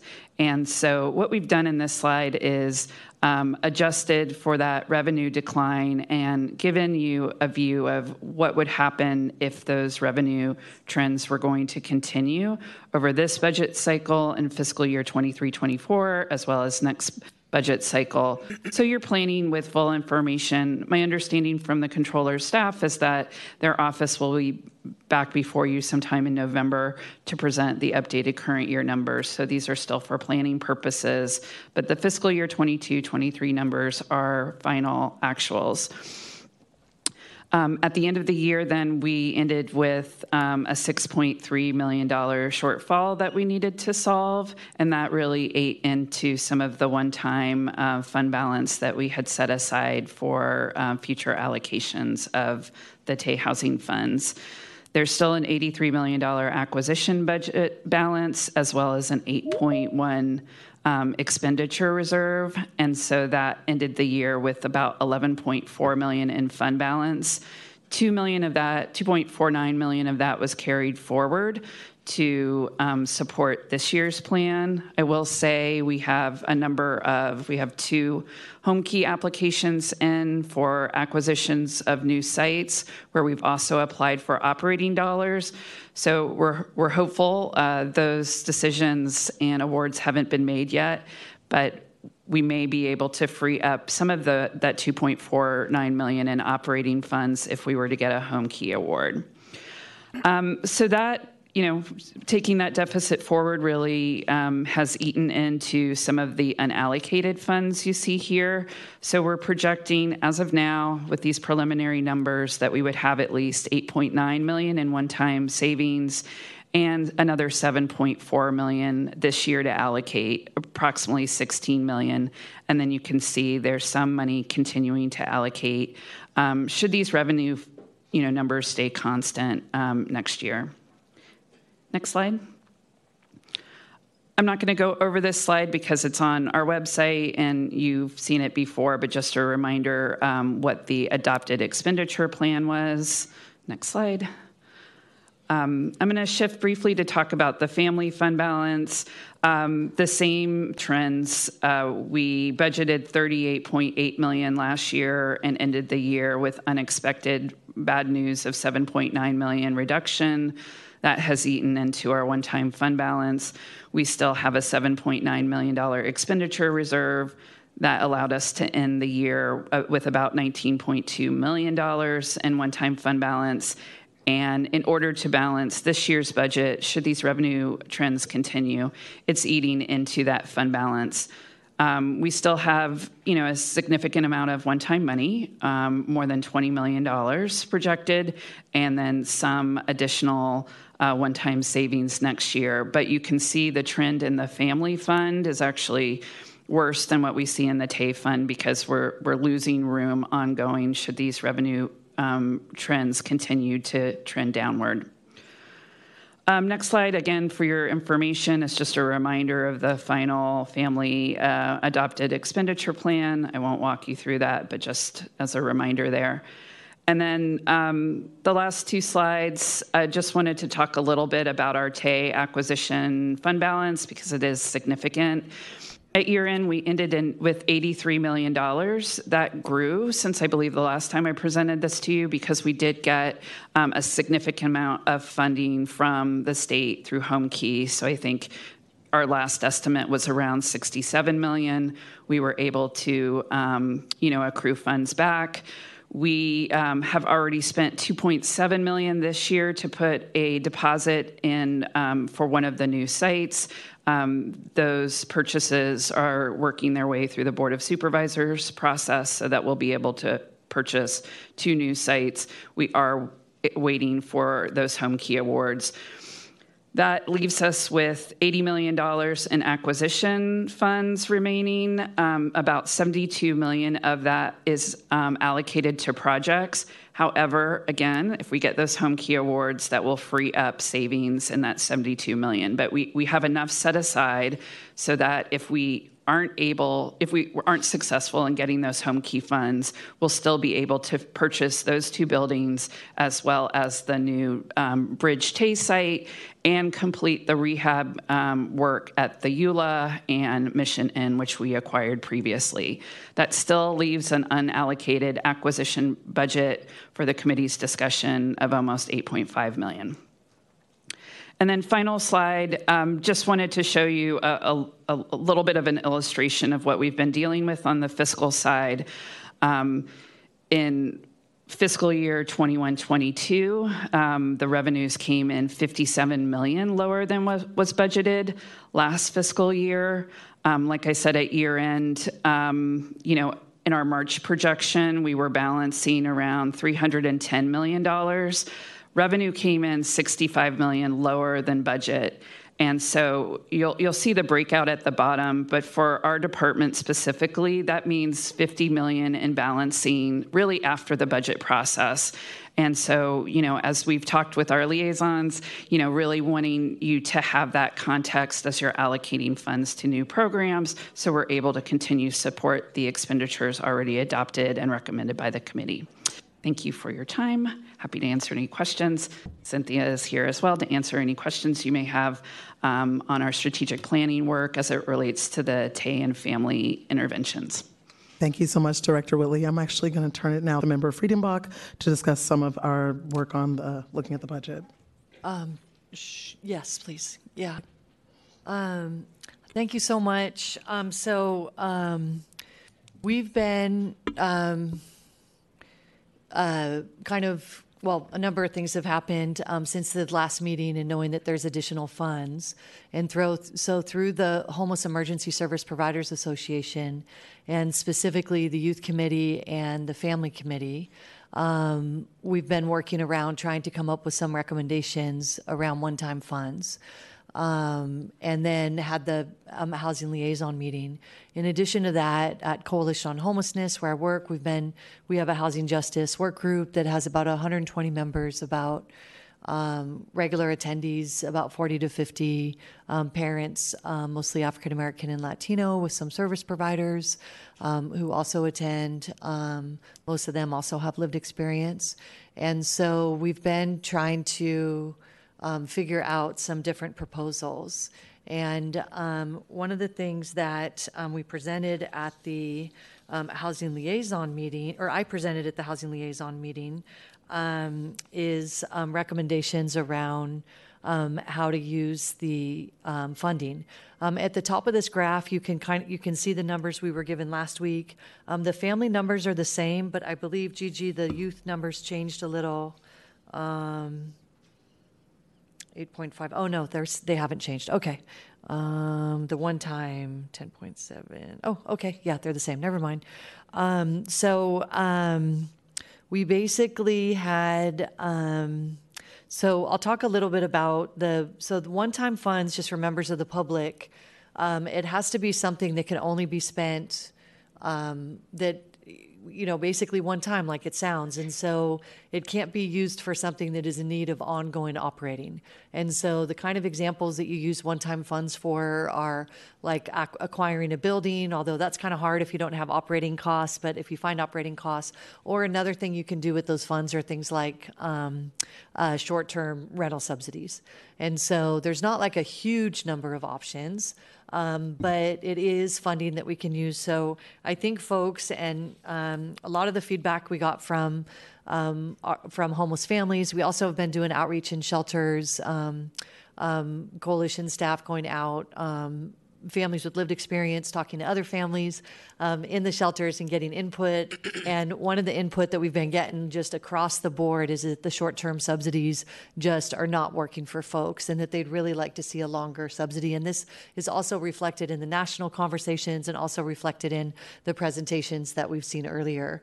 And um, I think it's really uh, much more much more of a huge deal here in San Francisco with our high rents.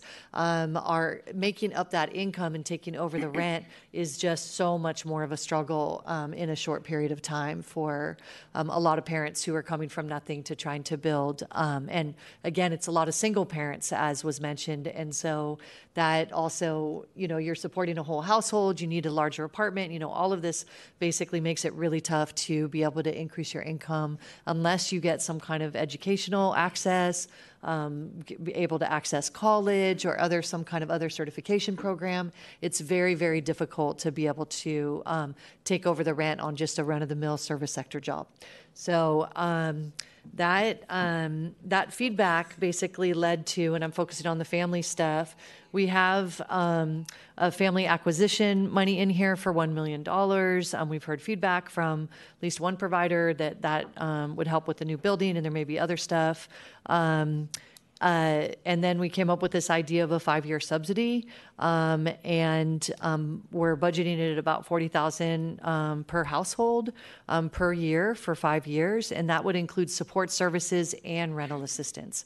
Um, so the operating costs, the real estate um, like having the staffing to help locate people with the housing and the housing navigation, the ongoing case management, working with families to be able to access those educational programs to bring up their income. Um, and so it would be over a five year period. Um, with 25 million, we'd be able to serve about 125 families. And so um, that's the proposal that we have on the table for families. And then, um, if we could scroll down a little bit, um, for youth, there's a number of ideas there too. They have a little bit more flexibility, so to speak, because there's some money for ongoing.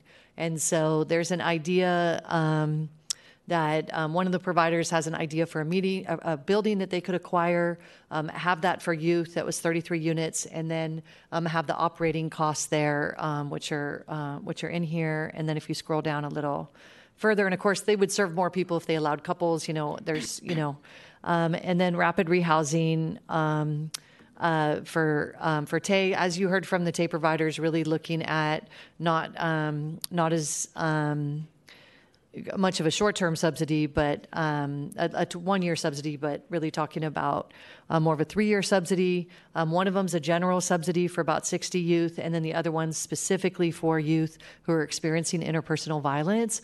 And we're using that term interpersonal violence because of people's street situations and having a little bit more of a uh, you know, a broader thinking about domestic um, and, and how that goes, but um, it's basically the same idea. Um, and so um, that um, that is for 15, um, 15 subsidies there, and then having some ongoing um, additional flex pool subsidies, about 50 subsidies there. So these are all. Um, uh, mostly priced at what we're looking at at the existing kind of OCOH models in terms of how we're how we're funding things um, currently. Um, there is kind of a mix between you know we sort of landed in the middle on the pricing, and of course could have more, and then you know more per per household, and then you serve less people or cheaper and you serve more and we're, we kind of tried to be in the middle-ish um, in the estimation of the pricing and so those those were the two um, proposals. And I just want to note that at our liaison meeting, um, uh, we had conversation about HSH is pulling together a um, a new um, leadership for youth group inside HSH. And so there was some thought about bringing the proposal to that group and then um, kind of, you know, having some additional input. Um, uh, to make sure that due diligence, due diligence is done.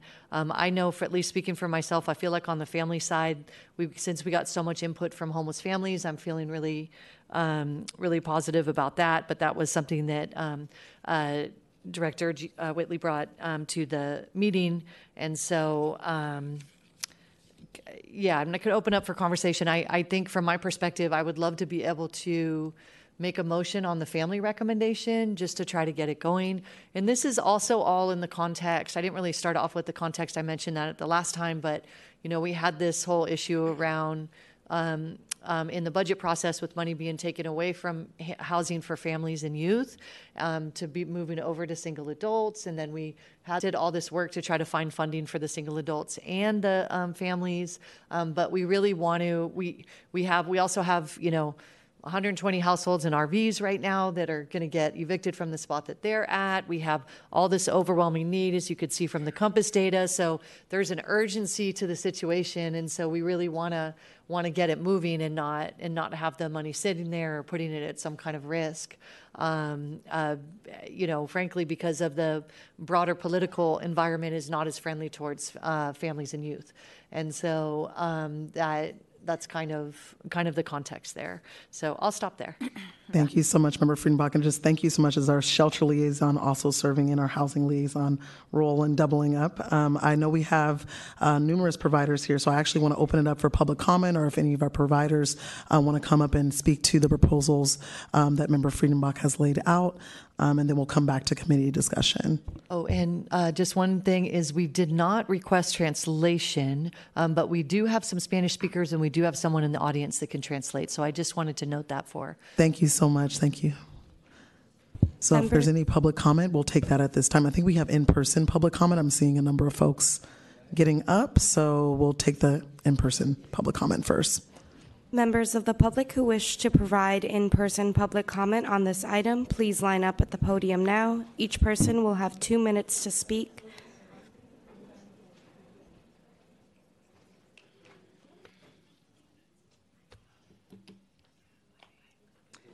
Hi, all. Good morning. Hope Kamer. I'm the Director of Policy at Compass Family Services. Um, I just want to affirm that Compass has been in conversation uh, with CO, with other HESPA leaders, and we really do think that this investment and sort of protective shell around family investments for mid range subsidies would really meet a big unmet need that we're facing. We do just want to caveat that without um, funding from somewhere else for commensurate staffing support, we can't t- take on 50 more subsidies without um, money for staffing and physical space, and that um, is just something that I think we're all tracking. But we really appreciate the, the leadership of you all and endorse this plan. Thanks.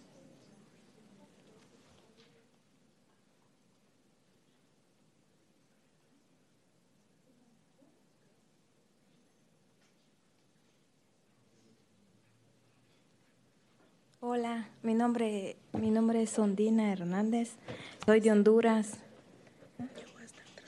¿Usted?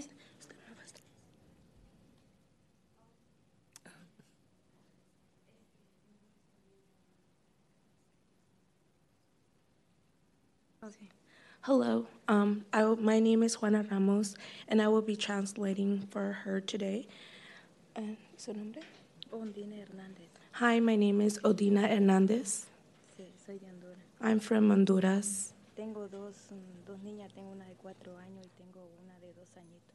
I have two children. I have one of ci- cinco años. No, cinco, sí. I have one daughter that's five year old and then a two year old daughter. Y yo estoy en shelter. Right now, I am currently living in a shelter with my two children. Ah, Yo me quedé vivienda y me I'm sorry, you guys might see me crying with her, but um, she's a mother in a shelter. Y le, le quitaron a niña. A mí me separaron de mi niña She got- She got separated from her kids due to domestic violence. I'm sorry, I'm a very emotional person to, to hear this. So she, um, due to her situation, she got separated from her kids. And now she is currently housed in a shelter and trying to fight back for her kids. But in order to retain that, she does need help with housing. Um, so, in her opinion, I felt que el subsidio de ayudaría. Sí, yo me, me ayudaron con una vivienda, con un apartamento para que So- yo esté con mis niñas. So she has had help. Um, ¿Quién la ayudó? Este en la 18 Potrero, Natrales. ¿Cómo? So, homeless program prenatal, the HPP program has actually helped her get housed to be able to be connected again with her kids.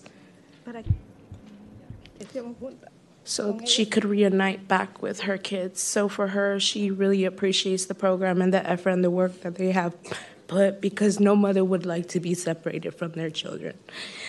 Y es difícil cuando, cuando uno no tiene un techo y no tiene como que le quiten a sus hijos, no tienen un techo. Es difícil vivir en la calle, no tener a nadie. She's saying it's very difficult to be separated from your kids. On top of that, not having a home, having to stay in a shelter, it's a very bad feeling inside. Going through being homelessness, staying in a shelter, plus not having your kids by your side, that's probably like the worst feeling that you can ever feel, or any mother could feel, is to be separated from their kids. Por eso es bueno que apoyen porque a los niños les afecta mucho la violencia. Yo no tengo a nadie, yo estoy sola. She's saying this is why she appreciates all the help that she is getting because without the help that she is receiving, she is alone. She has nobody besides her. It's her and her kids. She doesn't have anybody else here. A mi niña le, le ha afectado mucho verme a mí cuando yo sufrí violencia doméstica. Entonces, yo quiero que mi niña salga del trauma que ella tuvo y quiero que apoyen a todas las madres con, con sus bebés cuando no tienen a nadie. So not is it only affecting her, it also has been affecting her two, her two-year-old and her five-year-old in a drastic way. And now she's trying to help them overcome the, all the traumatic events that, that they had to go through. To see their mother suffer from her being separated from her kids, it has affected both parties, her children, her. And it's just something very traumatizing no family would want to go through. And she wants to just say that she wants everyone to support struggling mothers anybody struggling or going through the same situation as her that everybody deserves a right to have housing to be able to not be separated from their kids you know to be all reunited and not suffer Thank you. Y ese es el tiempo. And she, again, her last thing to say, she just wants to say thank you, everybody, and for all the support that she has gotten from all the programs that have been very helpful. So thank you a lot to Homeless Prenatal Program, too. Shout out to you guys. Thank you.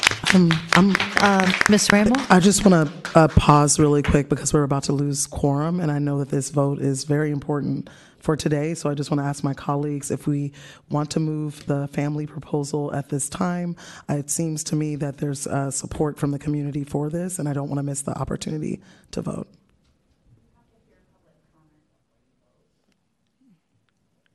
Yeah, so when we're about to lose quorum. I think you have We'll have- um, just one more person and or two, Okay. and that's it. We have to hear public comment before we vote on it. Okay, so I don't know. So, but just I want to talk to.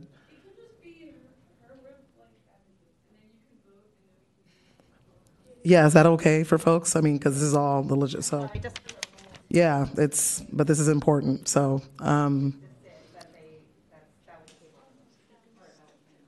so um, if folks would agree, is there if there's no additional public comment, just so the committee does not lose quorum, um, it seems that we have agreement. So um, we're going to move forward. Um, so, Member Friedenbach. Okay. Um, thanks, everyone. Um, sorry about that. Um, and We do have one caller, it looks like, online. Oh, we have one caller online, so let's take that. And I know we're gonna, yeah, we have a hard stop for one of our members at 11:30, so a little tricky logistics here, y'all.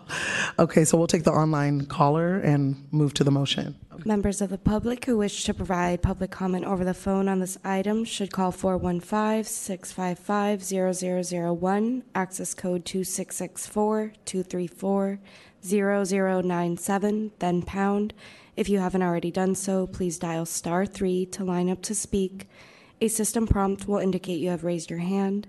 Please wait until the system indicates you have been unmuted and you may begin your comments. Please note that you will have two minutes. Moderator, do we have any public comments on the phone?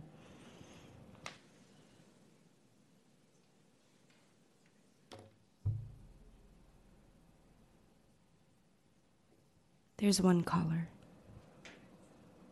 So, Uh, my name is Francisco da Costa, and I was watching a program on the TV, and then suddenly it got disrupted with something, an opening of some housing by the mayor. This is utter nonsense.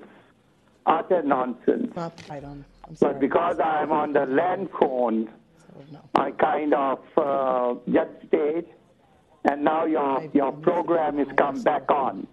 So I want to say this very clearly. This has to be, um, I'm We sorry, should Tyler, have a this has to be task force. regarding the public, I mean, the previous agenda item? Is this regarding the agenda item? Yes, I'm going to speak to the agenda item now, please.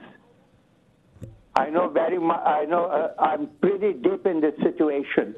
So we need to form a task force for the children and the women. A task force. No, no woman should be sleeping with two children, three children in navigation centers. No. Then if y'all can't do your job, then then step off this uh, our city, our home oversight committee. This is ridiculous that our women have to suffer in navigation centers, and they wake up, wake them up early in the morning and tell them to leave the navigation centers. I'm getting a lot of reports about this. And I also want you all to follow up that when you have your program, there should be no interruption. I'll follow up on it too. Thank you very much. Thank you. Awesome. All right, thank you so much, uh, all of our public commenters. Um, So I'm going to go back to Member Friedenbach. Yeah, so um, I'd like to make a motion to um, recommend that the city urgently use $1 million in unused family housing acquisition dollars um, for family housing and 25 million in unused family acquisition and one-time funding to fund 125 five-year homeless family housing subsidies with support services. Is there, is there a second? Thank you, Member Friedenbach. I would like to second that. All right, so the move by Member Friedenbach, seconded by Member Cunningham Denning. Is there any further committee discussion? All right, so Ivy will take the roll. Member Cunningham Denning, Yes. Vice Chair D'Antonio, Yes. Member Friedenbach, Yes. Member Preston, Yes. Chair Williams. Yes, so the motion passes. Uh, Thank you, everyone, for, for joining. Tearing up over here. So thank you, everyone. Um, For item number six, I believe we can table that for our next meeting. Um, At this time, we just need a motion to adjourn. Motion to adjourn. Second. All right, so it's been moved by Vice Chair D'Antonio, D'Antonio, uh, seconded by um, Member Walton, or not Walton, sorry? Member Preston, sorry. Um, And uh, we'll do a vote on uh, adjournment, sorry. Member Cunningham Denning, Yes. Vice Chair D'Antonio, Yes. Member Friedenbach, Yes. Member Preston, Yes. Chair Williams. Yes, so we are now adjourned. It is 11:35 a.m. Thank you, everyone, for coming out. Thank you. Thank you.